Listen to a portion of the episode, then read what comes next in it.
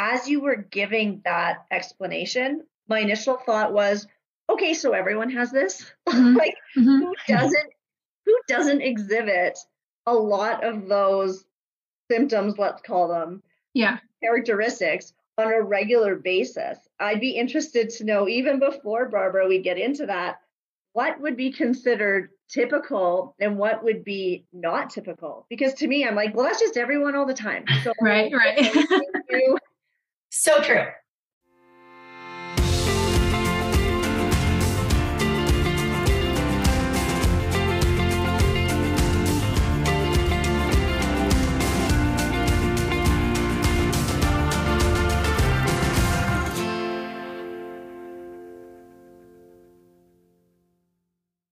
Hello there. Welcome to the Thriving Family Podcast.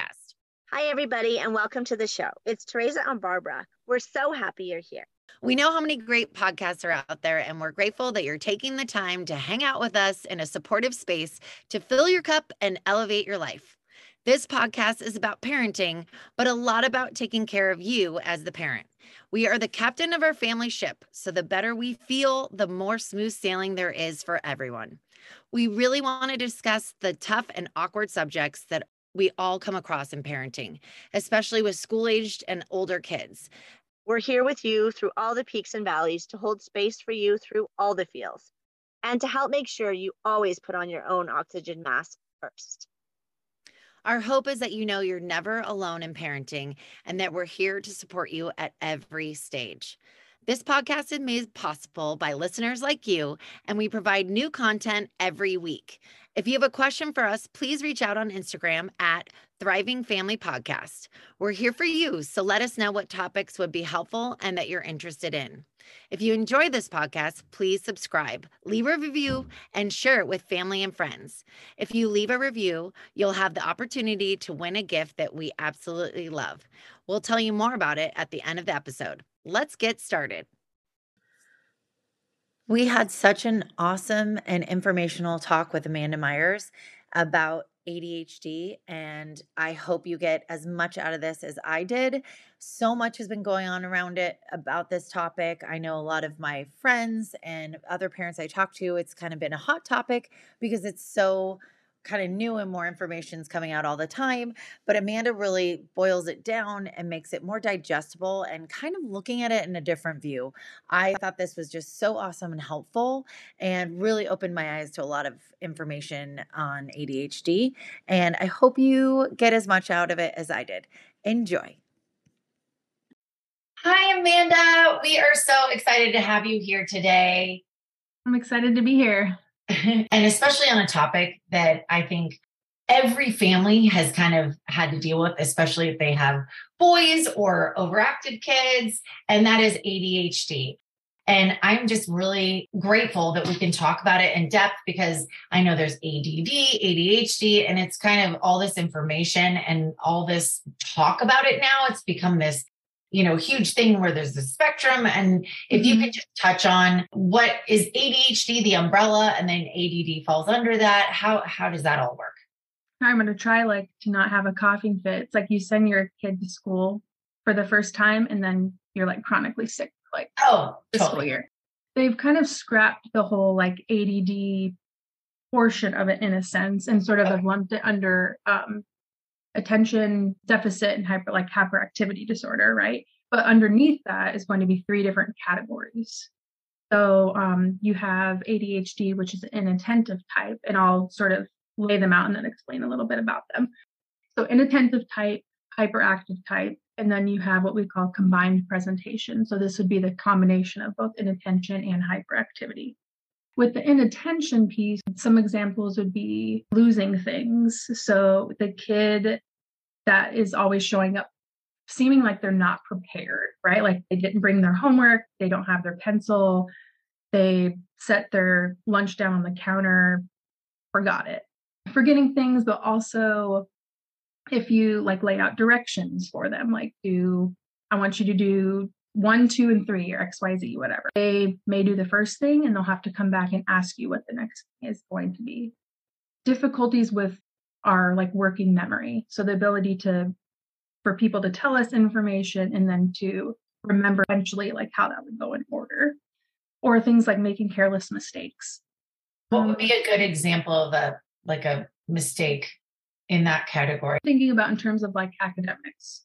Okay. Like there's a test in front of you or a piece of homework and you're either you want to be done so you're going way too fast because it's either like boring not stimulating you want to like move on to the next thing or you're just like not reading it thoroughly enough um so you just make mistakes that you actually know the material but it looks maybe like on paper that you're struggling Okay. for hyperactivity i want to I guess, discuss a little bit of the nuance in that we typically think of hyperactivity as like the really squirrely kid in class, typically like a male bodied person, right? Or a boy. So a lot of research has been coming out over the course of the last 10 or so years that girls also present with hyperactivity. But one of the main differences is that a lot of it can be mental hyperactivity. So, chronic racing thoughts, wanting to move on to the next thing, experiencing a lot of boredom, constantly seeking stimulation, or even more subtle forms of movement, like tapping their leg a lot or their pencil, um, swaying back and forth. Girls present a little bit more minimized in a way. And I think part of that is just how we're actually raised socially.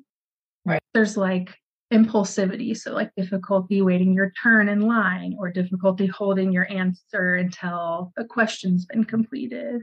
It's like getting super into certain hobbies doing a lot of research on them and then like no movement past that right? It's like jumping from one thing to the next. And then the combined type would be just like the combination of those Okay. Got it. It's so helpful because you hear all these things and then I think in school, you know, it's brought up and there's always someone you know that's might have it or mm-hmm. I think the thing personally that scares me, I have a boy. I have two girls and a boy. I have a very active boy. And school is not really made for boys physically to sit still that long. So then when you have that squirrely boy, you're like, oh no, is he this? Da, da, da, And not that it's bad because I know so many adults. I mean, I have I been tested? I'm sure I am but I know so many people that are running companies and succeeding and mm-hmm. huge successful careers that are ADHD. Right. So it's not a bad thing.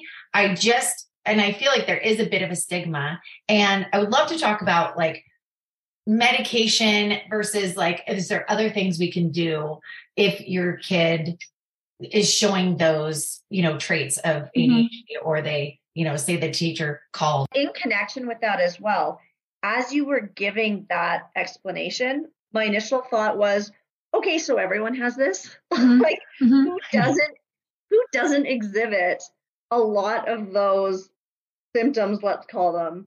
Yeah. Characteristics on a regular basis. I'd be interested to know, even before Barbara, we get into that, what would be considered typical and what would be not typical? Because to me, I'm like, well, that's just everyone all the time. So right, right. So true. Yeah, great question. Because I think one of the biggest things is one, that it needs to be pervasive. So we're not just talking about this happens in one area of someone's life. Like they're only this way when it comes to academics, or they're only this way when I ask them to like help with chores or um, to help the family out or whatever the thing is. So it needs to appear in multiple areas in different domains of their life. And the other thing is we're going to add like relative to peers. So, like you're saying, a lot of people are going to have these like characteristics where they forget things or have trouble following instructions, are very like directionally challenged. But we want to think about that in relation to peers.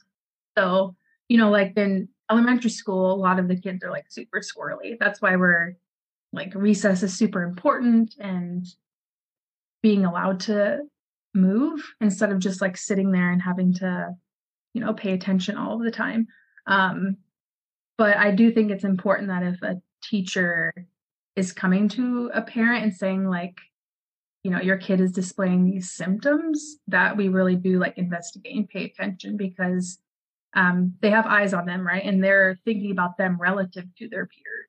So if they're sticking out, then that could be a good avenue for like um, seeking professional help with that piece. Can I? Uh, that's really interesting that you said in multiple areas of their life because say that they're exhibiting that behavior just at school and the teacher says they're having a hard time whether it's the hyperactivity or the mm-hmm. concentration but if they're not displaying it in any other area what is that like still to be looked at or like what would you say about yeah that? yeah i think i think so because another thing would be um, thinking about it from the i guess perspective of um, like what's the demand being placed on the child so maybe they don't do it at home because the demands at home are less taxing so in school we're also there's a lot of stuff going on like peer interactions interacting with ch- like um, other kids teachers also like moving between classes right? Especially when we start hitting middle school and there's a lot of different periods of transition. Transition points can be really difficult for people um, that are neurodiverse whether it's adhd or on the spectrum. And the fact that many people with adhd um, may also have a learning disability. So something like dyslexia or dyscalculia that could be presenting like they could be having more of the symptoms in school because of that piece. Yeah, that totally makes sense. You mentioned the age demographic of teens.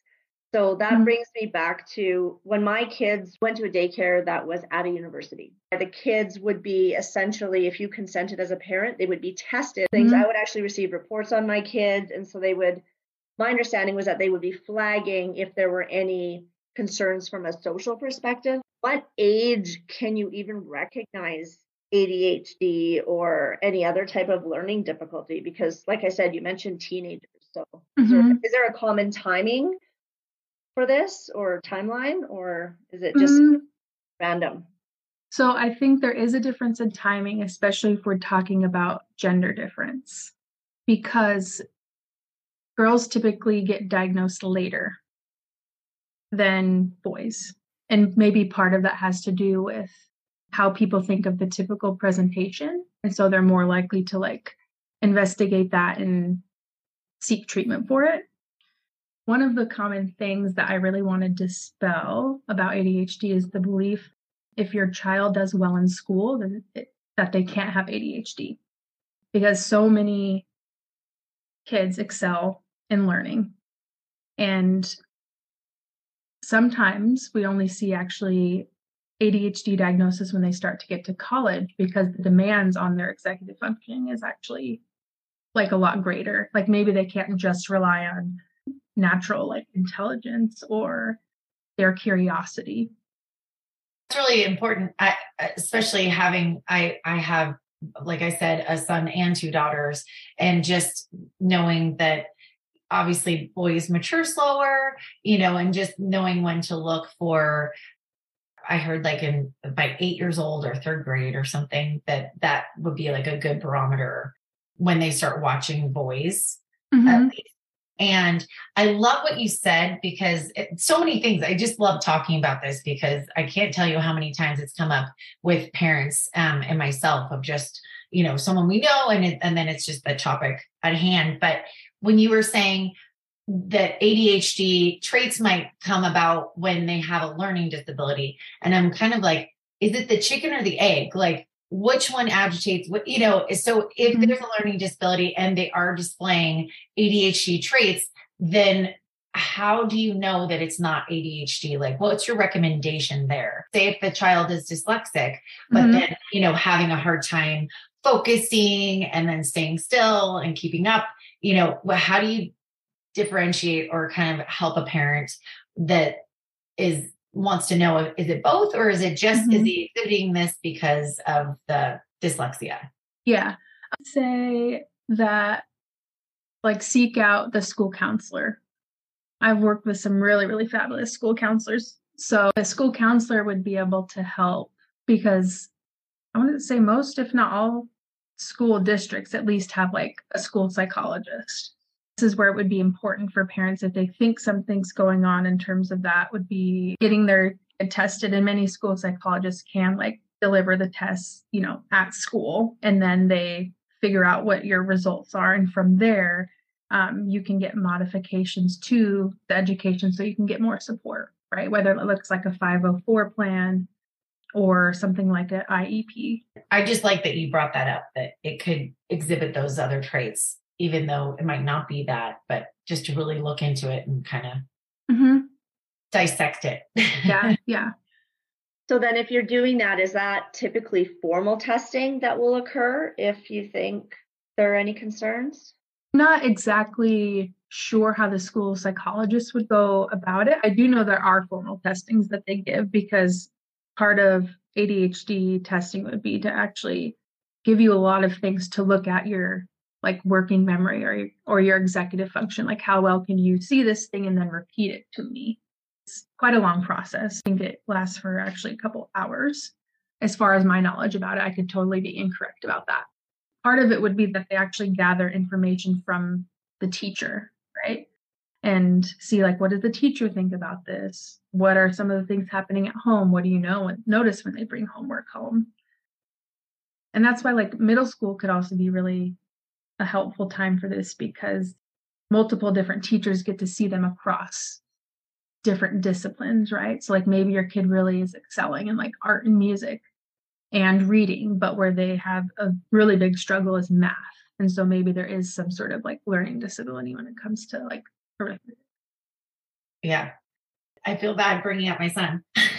but it's so he is, like I was saying, is a typical active boy and has a hard time focusing. So his teacher was bringing up some things, but I'm also like, well, he can sit there and memorize his football plays. And, you know, and so it's hard to really, as a parent, figure out what is really an issue or what is mm-hmm. like just not wanting to do something or be into because my son Carson has dyslexia. So it's like, okay, well, if he's if he's frustrated, he's so competitive and self-competitive. Like, is he just like moving too fast because he's like, I just want to be done with it? Da, da, da. Mm-hmm. So it's so tricky to figure out. And yeah. I think for a lot of people, but then I've heard wonderful stories where it completely changed their child's trajectory in school because they got the help they needed and whether it was medication or they changed some things mm-hmm. and the child is so different and and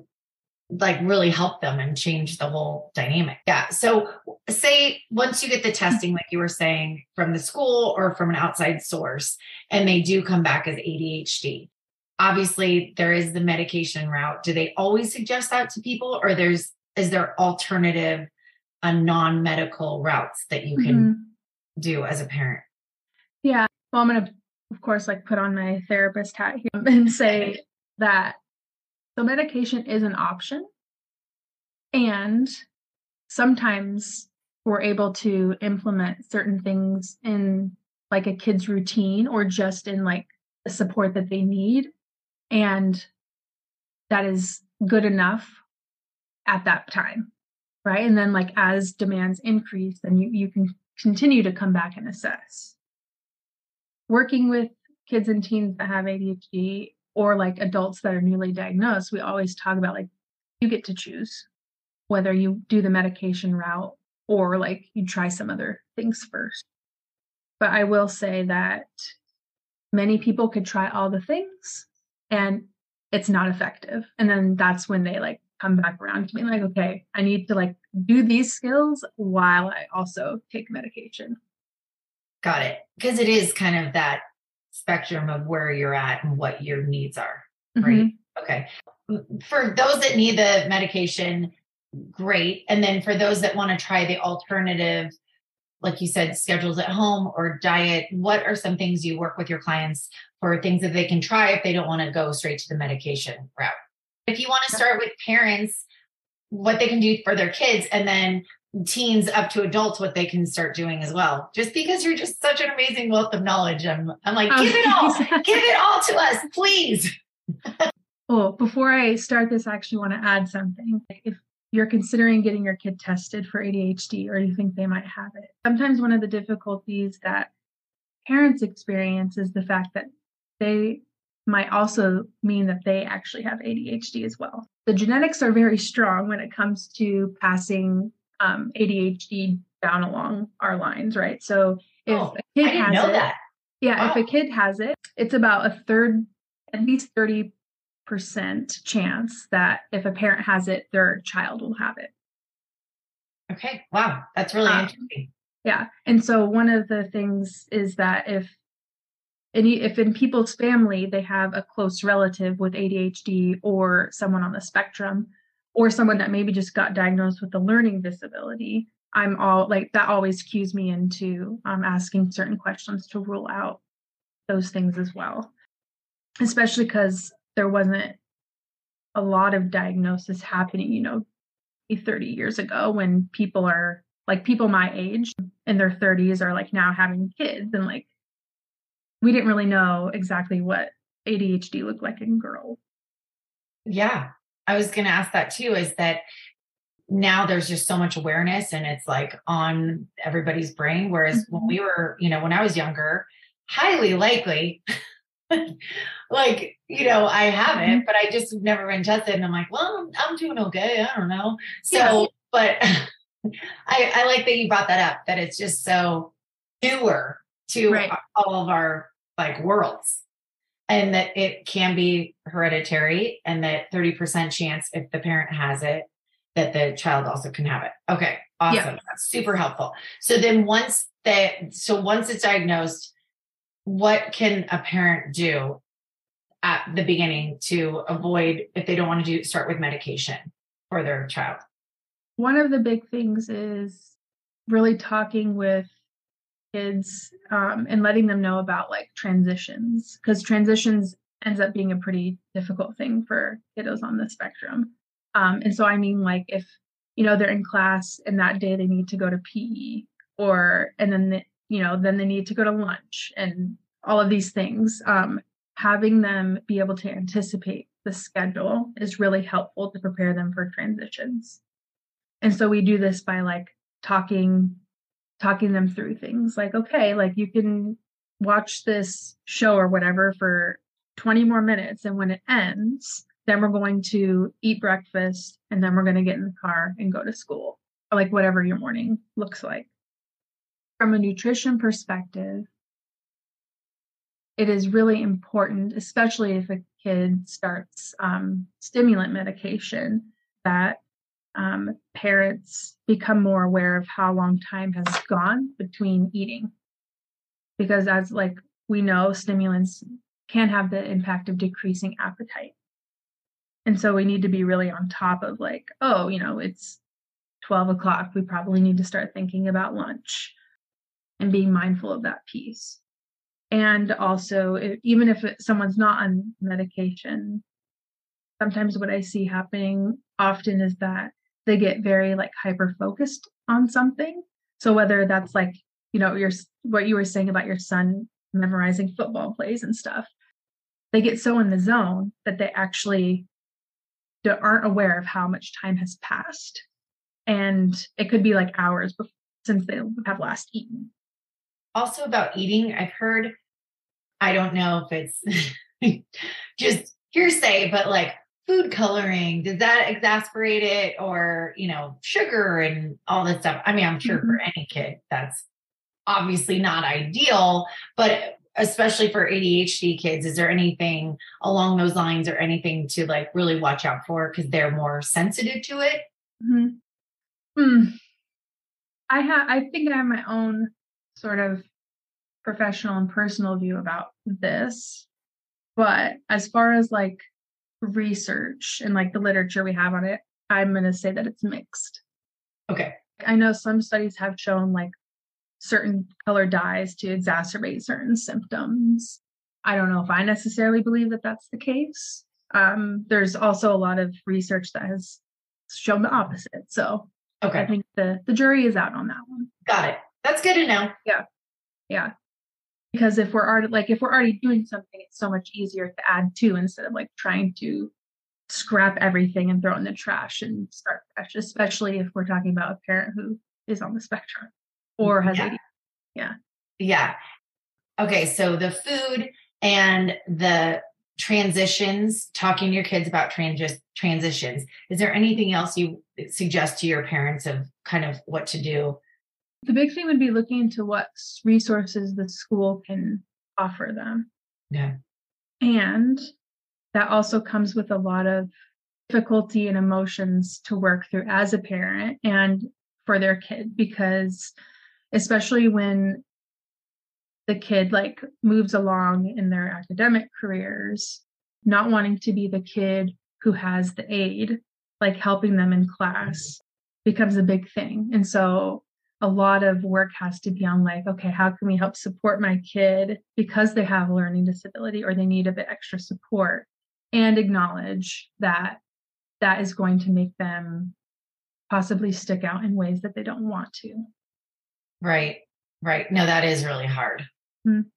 and how common is i mean do you have a statistic on any like on how common adhd is now? Because there's just so much more awareness. I'm just curious because it's not uncommon.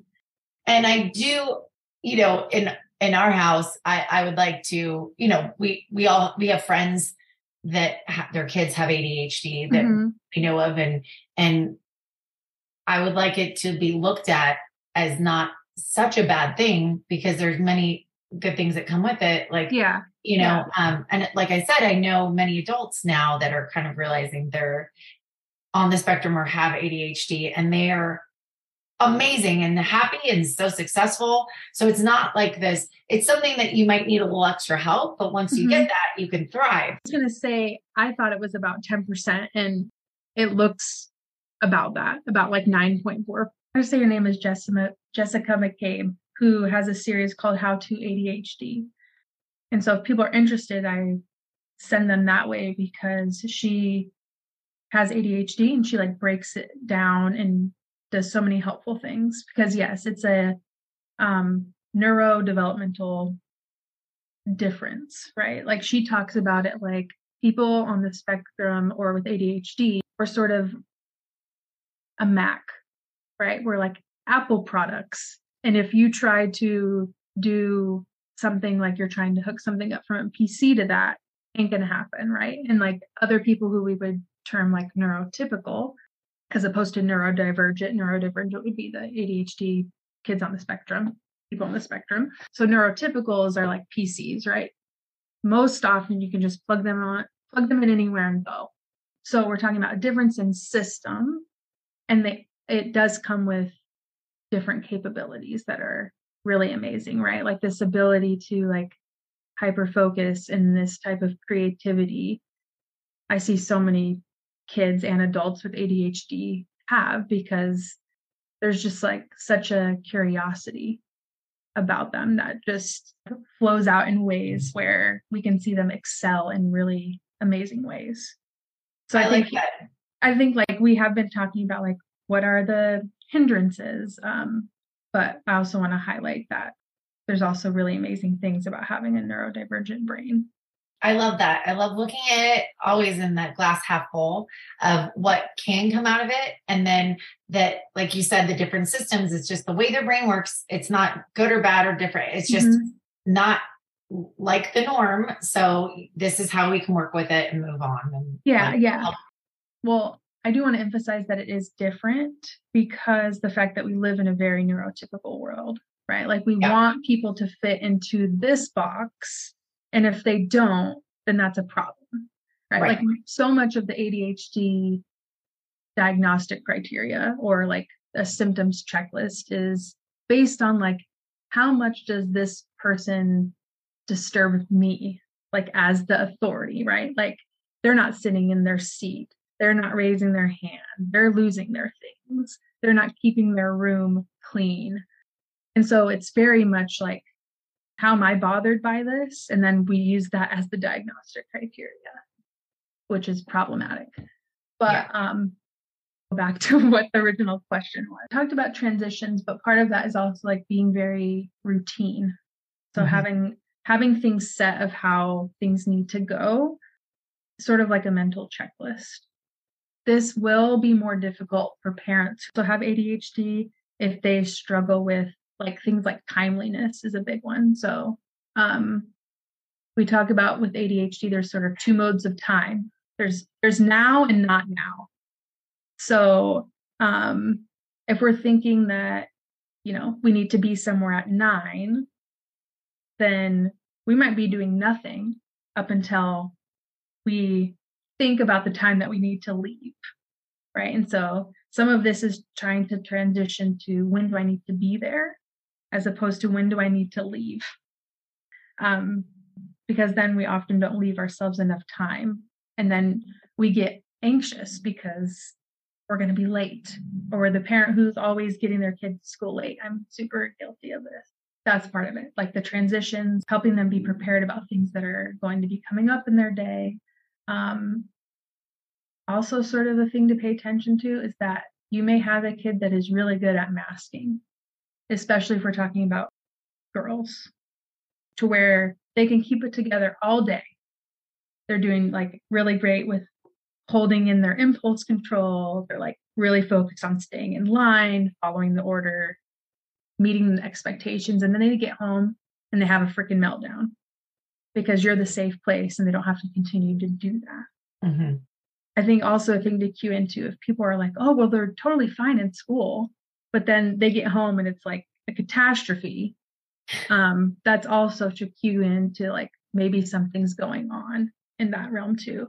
Um because kids teens and adults when it comes to adhd um have to learn different skills for emotion regulation. Um, because we're talking about uh, maybe having when we're talking about impulse control with heightened emotions we may see more things like temper tantrums um, and quick to escalate but low and low return to baseline. So we do have to be really intentional about teaching kids and teens skills about how to recognize sensations that they're feeling in their body, how to help them name what those emotions are, and then um, helping teach them skills on how to. Wow, that's really helpful to look out for for girls. Mm-hmm. And I love. I, I wanted to laugh, and probably in the most like I always get the uncomfortable laughs. But when you're talking about how kids with ADHD need like the the schedule and the routine and then it's 30% chance their parent will have ADHD and then they're having the challenge with the schedule and the routine themselves mm-hmm.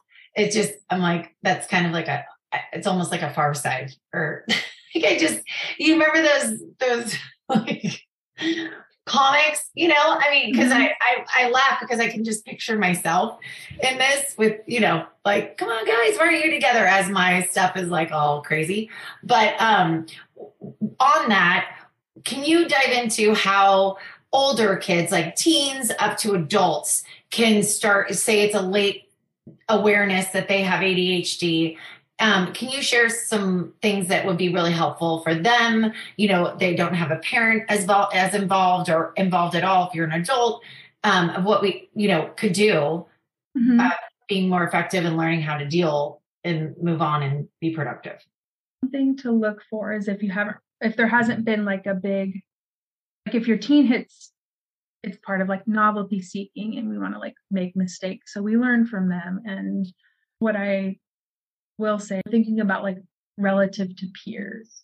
So is my kid engaging in um, things that are dangerous? Like have they started experimenting with drugs or have they started to become more secretive, which is out of like the norm of what we would think of when children become teens.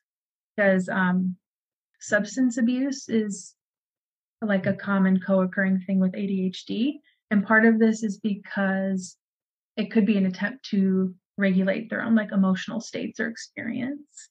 Or if we're talking about that, it also co occurs with things like anxiety and depression. They're also trying to figure out how to manage that piece. Got it. So I look at substance use, also eating disorders and or disordered eating can be more common, um, especially for alternating between periods of restriction if that's due to like your kid is like on medication and or they're just like forgetting to eat because if a kid has for, like basically skipped food for a while, right? Our bodies adjust um, to not having food, and then we actually don't get those same signals, right? Mm-hmm. So like we may not actually feel hungry because the body's like, well, I like tell you I'm hungry, you don't do anything. So what's the point? Or if we see certain things like um, not eating a lot during the day, and then once their medication wears off, or they have more access to food, they're eating more than what we would consider like um, quote unquote normal in a setting. And I call that um, like compensatory eating. So because they haven't gotten much calories during the day, they're like loading everything up at night, would be part of something to look for. These sound like things too that are challenges that people would face too as they get older, right? Yeah. If you're having if you're being diagnosed and or you haven't been diagnosed and these are signs maybe to watch for as an mm-hmm. adult being diagnosed or older teen so if those are some of the propensities then what would be some of the things that you would recommend typically for clients to put in place to help safeguard against okay i'm going to avoid not eating all day what are some of those things that you would suggest is it just the regiment or the regime of so a routine can help. And of course, like school is a good part for this, right? Because they have lunch at a certain time every day. Families typically have dinner at a certain time of night.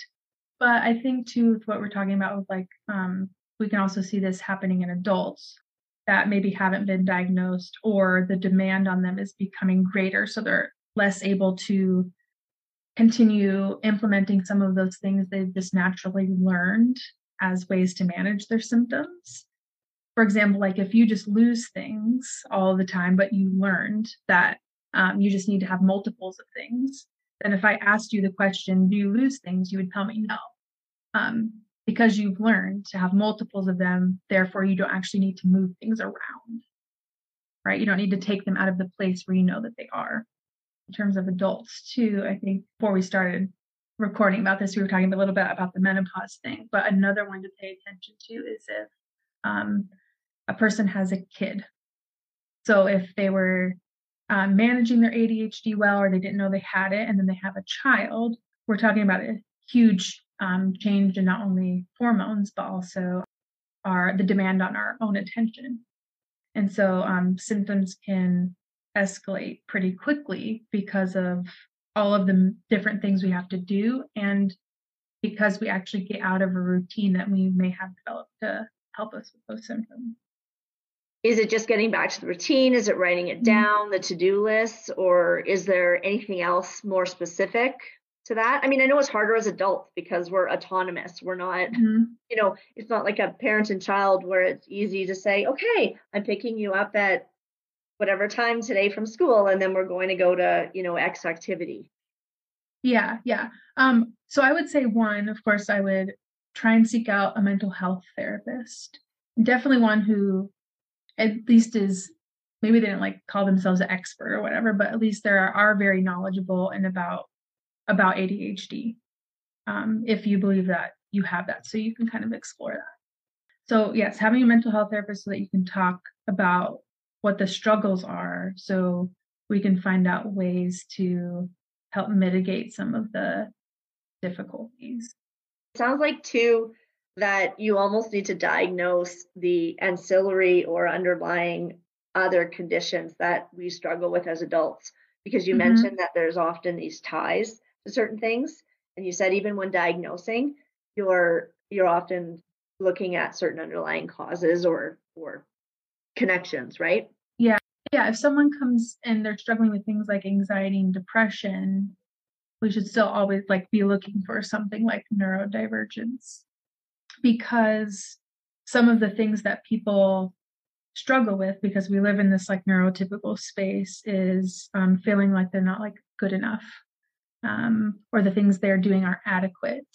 Um, and so sometimes there's this underlying belief that they're just like forgetful or um, I hate the word lazy, but people that are neurodivergent um, hear that a lot because they like there's just more difficulty sometimes with um, cleaning up after themselves or like their room is a mess, but to them it's like totally functional, they can find things. So I would say that piece, but one of the differences is that people that are neurotypical have the natural I would say without if we're not talking about like they're experiencing something like depression, um, have a the natural hormones in them that create the reward system for motivation. In people with ADHD, that system doesn't work as efficiently in some ways. There's not a huge amount of like intrinsic or like internal motivation if they're missing some of those things like dopamine. Like we need dopamine to have internal motivation to go do things. And this is where medication can be very effective. If people are like, you know, I've tried all the lists, I set alarms to eat, doesn't happen. We may like actually need medication to help us be able to like function more effectively in our lives. And sometimes you find that with medication treatment, some of the underlying things um, are lessened or resolved, right? Like the person's not needing like a clinical diagnosis for anxiety anymore, or like some of their depression has lifted because their brain is not constantly like hyperactive or sort of stuck in like an intrusive thought loop, or they're like able to eat more regularly one of the things I always look for is if someone has a lot of anxiety, it also could be exacerbated by not eating. Because when we don't eat and when we're anxious, we have the same sort of physiological response in our bodies. So some of that with like mental health treatment and medication could be like resolved with that piece. Even things like substance abuse could be not resolved, but it could be something that may be easier to control if we're if we're able to help somebody with something like impulse control. Wow. Amanda, this is just so helpful because it is, I mean, even talking about it, it's just such a tricky subject because when you describe it, it, it could be so many different people, like mm-hmm. Teresa and I were saying. Also, a lot of the schools, you know, if, if you're seeing these traits in your kid, a lot of schools, because it comes out of their funding, don't want to like expand on it for your child unless it's really bad but you also need to be your own advocate for yourself, yeah. for your kids, and really look into it. But it's so many things that you've pointed out are really helpful, especially what to look for in girls that they they show different behaviors when they have ADHD versus a boy. There's a more internal versus boys being more external, and just really what to look for, especially in the teens and adulthood of how it could, you know, anxiety or depression could be mm-hmm. less I mean, it this is huge and uh, so much that I had no idea about. And I think this will help so many people because, again, I think this is so talked about and such a big topic.